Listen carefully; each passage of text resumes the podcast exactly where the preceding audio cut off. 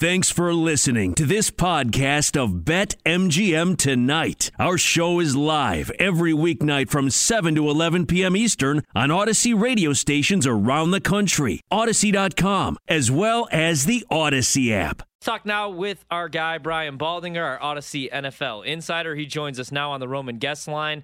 You can also hear Brian with Jason Lockenfora on Baldy's breakdowns with new episodes out every single week. All you have to do, search Baldy on the Audacy app or wherever you find your podcast. So, Brian, you were on the call yesterday for Kansas City Green Bay, and that was the game we were all looking forward to because it was supposed to be Mahomes and Rodgers. Instead, ends up being uh, Mahomes and Jordan Love. So we kind of know – what we saw from Jordan Love, and it's too early to tell. He was blitzed on 80% of his dropbacks. But what's going on right now with Kansas City? I would rather talk about Patrick Mahomes because the Chiefs don't look good right now. The turnovers, we yeah. see him every week, and Mahomes just looks off right now. Uh, what's going on with him, Baldy? We asked Baldy about how bad they look every single week. But it's we like have, our, yeah. it's like our traditional question. But we expect him like to bounce back one of these weeks, and he leads the league in interceptions right now, and we're talking about Patrick well, Mahomes. They, I mean, they, they, didn't turn it over yesterday, but I mean, they scored 13 points. Right. They, they, they can't, they cannot get the big play. It just doesn't exist. Uh, they just can't get the ball down the field, and when they have to dink and dunk to get themselves down the field, they get frustrated and they make mistakes. Uh, the offense, I mean, Mahomes doesn't really trust the offensive line. They're on their third right tackle right now to really give them time for those plays to develop down the field. And then, you know, just the type of magic plays that he made for the last three years they're just not there right now. I mean, teams are playing zone. They're not blitzing. Uh, they're all say, staying back and waiting. They've seen all these route combinations right now. All the pre-snap motion stuff that used to look like it was next level, all of a sudden looks like it doesn't really do anything anymore. And so they just they, they literally can't get any big plays down the field, and that's what hurts them the most.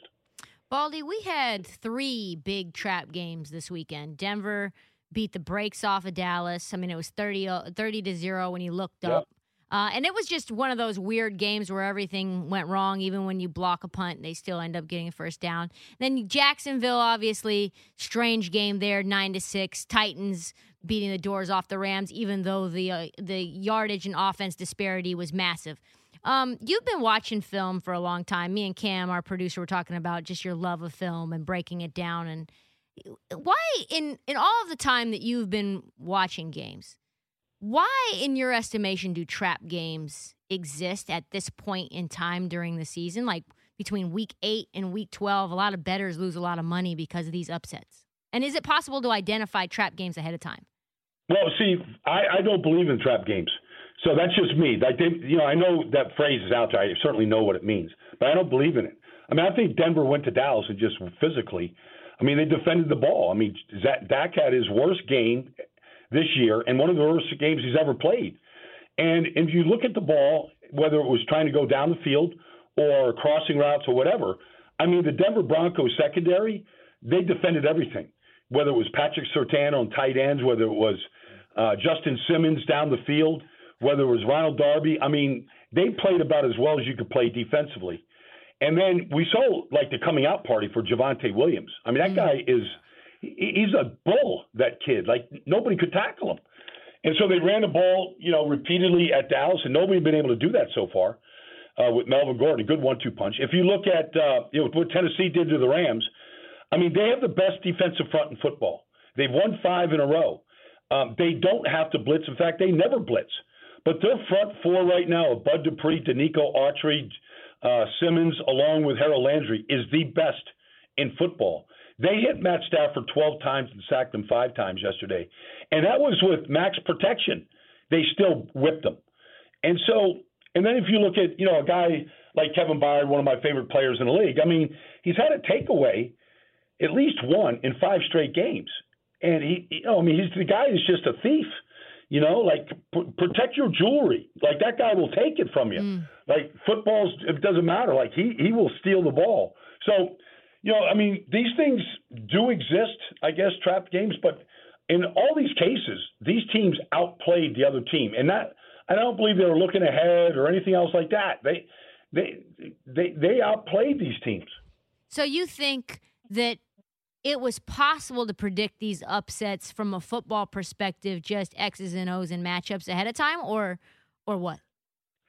Well, you know, Denver right now has got a winning record, and I couldn't have predicted that they would shut Dallas down that much. Um, but I would I would have predicted that Tennessee would have played very well defensively. I I didn't think that they would do much offensively, but they didn't have to. And so I didn't think Adrian Peterson or Jeremy McNichols or any of these guys are going to run the ball against the Rams. But I, I thought that defensively they would keep them in the game. And, you know, the, the Rams couldn't get a touchdown to the final play of the game. And so I thought that might be able to happen. And this is a defense now that I would say in the first month of the season was amongst the worst in football. But Bud Dupree got healthy. They've really kind of found, you know, some players along the way. And now they're playing as well as any defensive football. Baldy, um, one of the uh, million dollar questions right now, or I guess seven million dollar question, is Odell Beckham Jr. I mean, I'm looking at the waiver wire, and he wants to go to a competitor. He wants to go to a team that has postseason aspirations, deep postseason aspirations. And at the top of this waiver order, I see teams like the Lions, the Dolphins, the Texans, Jaguars, teams that don't fit that bill. So I'm going to ask you two questions. Number one, where do you think Odell Beckham Jr. ends up? And number two, where would you like to see Odell Beckham Jr. end up? Well, I mean, he didn't want to be in Cleveland before the season started. He didn't want to be there because he knew the type of offense it was. And he, he knew that, like, you could look at that offense. I mean, Donovan Peoples Jones leads that team with three touchdown catches. One of them is a Hail Mary, and one was a 60 yard bomb the other day. Right. I mean, Juice Landry doesn't have a touchdown catch. They really don't throw the ball to wide receivers. They're a running football team. They throw the tight ends into the backs. Um, that's their formula. But I would say, like, if you wanted to find a good landing spot for him, the, the Saints look like they're a wide receiver short. You know, for making a run defensively, they're very, very good.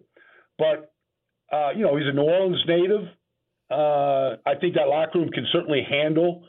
Um, you know, Odell Beckham. I think he he he he'd get tested every day by Marshon Lattimore.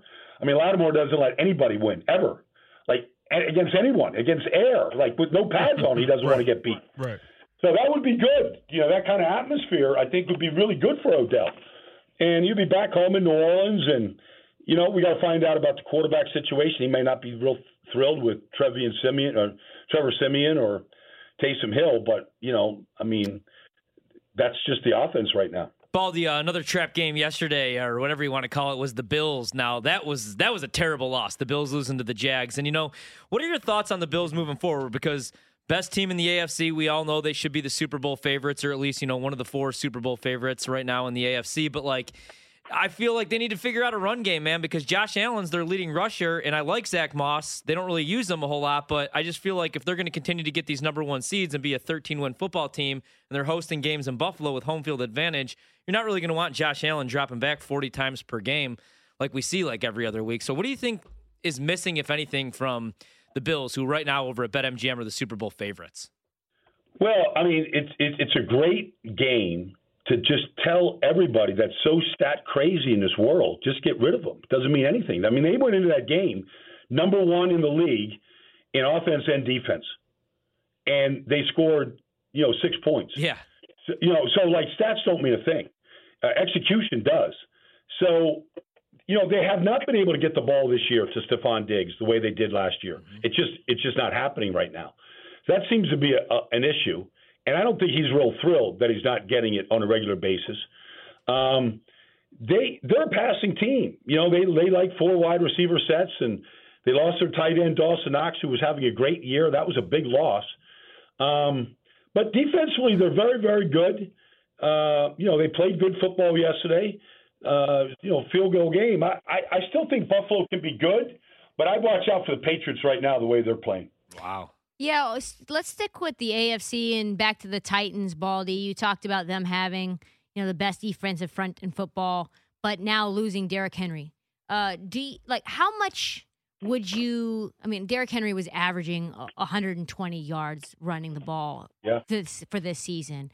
Um, do you think that the Titans can overcome Derrick, the loss of Derrick Henry, and really make a push in the playoffs this year? They can't overcome the loss of him. He, he, he outside of the quarterbacks, he was the best player in the league. Um, you know, he had never gotten hurt. Uh, he was incredibly reliable. And defenses, like to say that defenses changed to try to stop him is an understatement. I mean, teams they did teams did things that they would never do to try to stop Derrick Henry against any other running back. And there's a lot of Nick Chubb, pick a Dalvin Cook, pick a great running back that teams would never do to those running backs. But the whole focus was stopping Derrick Henry. And so, you know, there look, I mean, Adrian Peterson's a nice story, I guess, coming back, or Jeremy McNichols. I mean, all this stuff. But like they won't be able to replace him. They're gonna have to do it different, you know, in different ways right now. Baldy, I'm looking at Sam Darnold right now, and um, yeah, yeah, exactly. Why? and, and, and the, Why are you looking at Sam Darnold? Yeah, why- because why? because he needs to look himself in the mirror, and I, I think there's one person that could help Sam turn his career around. And it's and that you. is It's not our Robbie Audacy Anderson. NFL insider Brian Baldinger.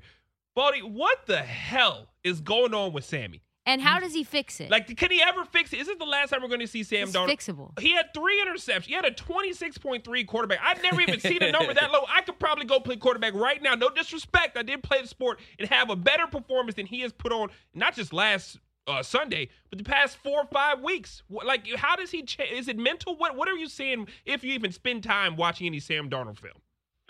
Well, on the pick six, you know, he got out of harm's way. He got outside the pocket, and he's trying to float the ball to his tight end. And I mean, it's just a horrible throw going to his left. I mean, just careless throw, and J.C. Jackson's just sitting there in zone coverage, just waiting for his early Christmas gift.